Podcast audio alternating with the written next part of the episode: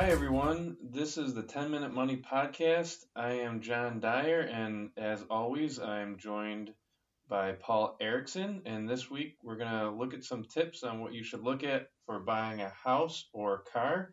I always get this question from clients, and I thought it'd be a good thing to talk about.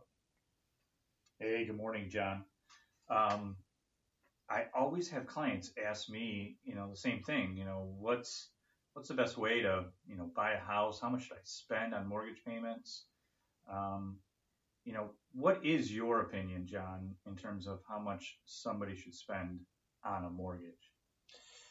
So, on a mortgage, uh, so you should always look at including principal, interest, real estate taxes, and homeowners insurance and lump that all together and your payment should not exceed 28% of gross income. And it should be around 30% of gross income for renters. But um, one thing you should always look at too for first time home buyers, because I always get this question for first time home buyers.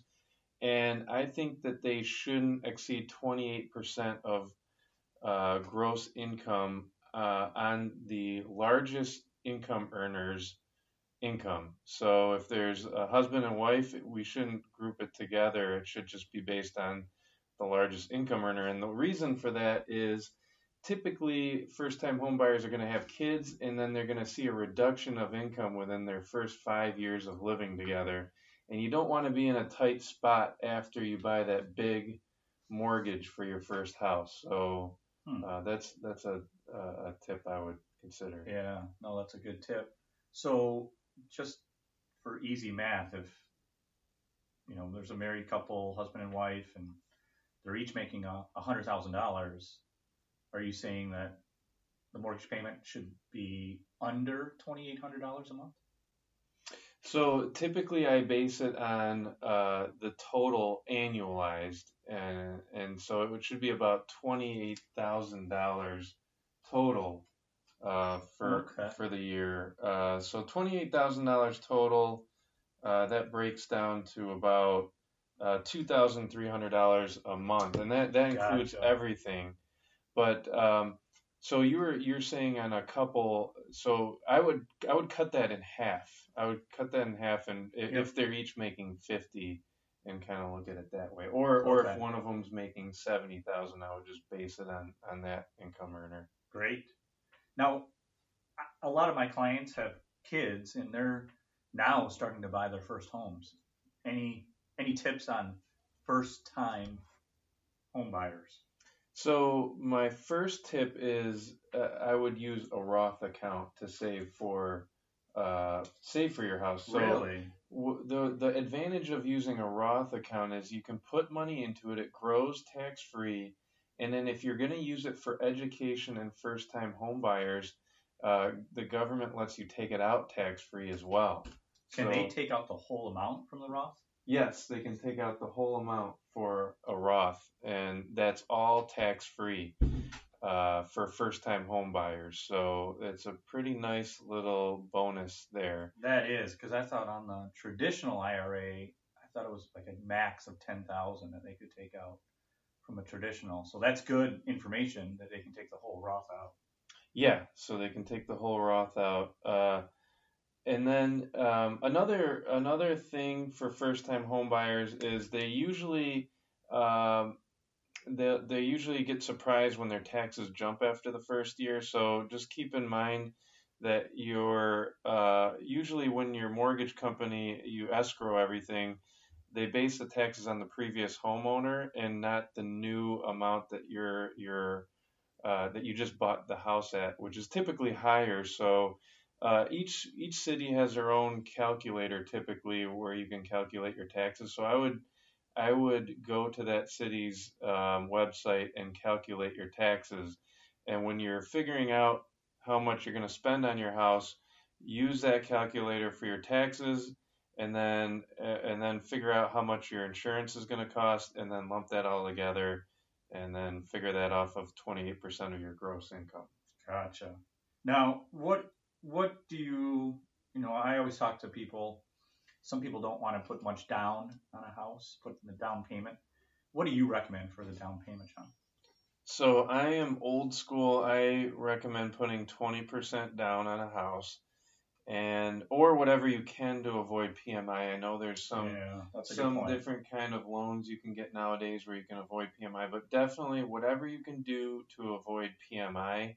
Uh, so you might want to. The other thing to do uh, too is shop around different uh, companies and get the best interest rate you can get. And I recommend a 30 year fixed. So Hmm. don't go with some of these other um, other mortgages where you could have some balloon payments and things like Right. that. I would just I agree. just your old school 30 year fixed and you're you're set at that at that interest rate. Right. I just yeah, I think in that scenario you're right. Simple is better. Don't go with the balloon payments or anything that can fluctuate your payments. Yeah, and and the other thing too is uh, with with the uh, fixed. Uh, so so the other thing too, people ask me is uh, um, whether they should go with a 15 or 30 year uh, or 20.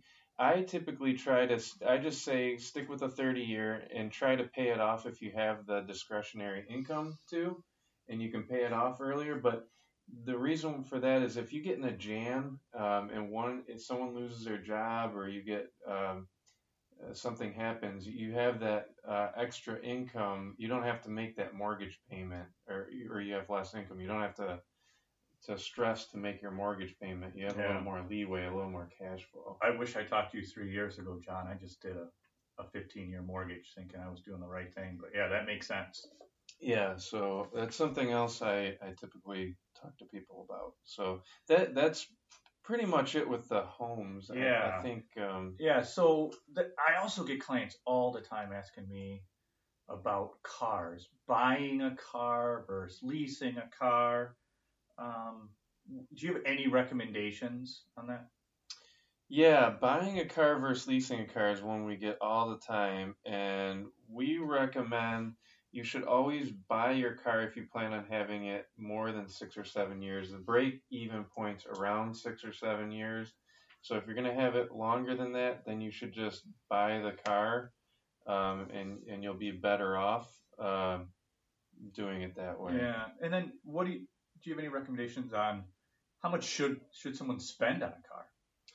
So that's another good one. So car payments should never exceed more than 15% of your take home pay monthly. So uh, let's say you, you're, so this is your pay after taxes. So let's say after taxes, you, you uh, net out about $2,000 a month. Okay. So 15% of that's around $300. So All right. that's, that's kind of what you should be aiming for. So fifteen percent of your take home pay. Yes. Okay. Yeah. So, um, and then uh, millionaires. uh, So if you if you're a millionaire out there, you should always buy the cheapest car your ego can afford. I like it. So That's yeah, just one. just spend as little as you can because cars are depreciating assets. So right. Right. spend that money better elsewhere. That's great advice. Now, John, you know, this is something I never really thought of before, but you know, how much should somebody, if somebody has a large repair bill, you know, what what should they consider uh, before spending a lot of money on a large repair bill? So that's another good question. Uh, so if your auto repair costs are uh, less than half your trade-in value, then you should repair your car. Okay. Otherwise, just trade it in and, and get a new car. So you're better off at, at that point just trading it in and, and going with something else at that point. Okay. So 50% of the car value is really where the tipping point is. Yeah, yeah, 15, Okay. 15 or uh, sorry, 50% of the of the value. No, that's great advice, John. I think uh, that really does make sense. Yeah. So, um, uh, the other thing um, I forgot to mention uh, with the home, uh, the, and it, you brought up something with the repairs. Right. Yes. Um, with home repairs, I forgot to mention that uh, people always ask me uh, how much they should set aside for home repairs. So I again I'm old school. I think everyone should have three to six months worth of cash set aside for emergencies, but a lot of people don't have that. A lot of Right. Americans don't have that much Yeah. in their bank account. I think that Right. the I didn't on my first house. I know I didn't. I think the average bank account is like two thousand dollars or something like that, which Okay. isn't enough. Right. So what do you do? So I suggest uh, if you have a house and you have a little bit of equity in it, is getting a home equity line of credit and only using that on home small home repairs and emergencies. So like people have a, a furnace that might break down or something. That way they can ac- have access to some uh, money and um, and and make those repairs for their house. Love it. No, I think that's great advice, John. So, so that is it for this week. Uh, thanks for joining us. Thank you. John and Paul are financial advisors with Royal Oak Financial Advisors in Michigan, a fee only RIA who specialize in helping their clients better understand their investments. If you watch the pennies, the dollars will come.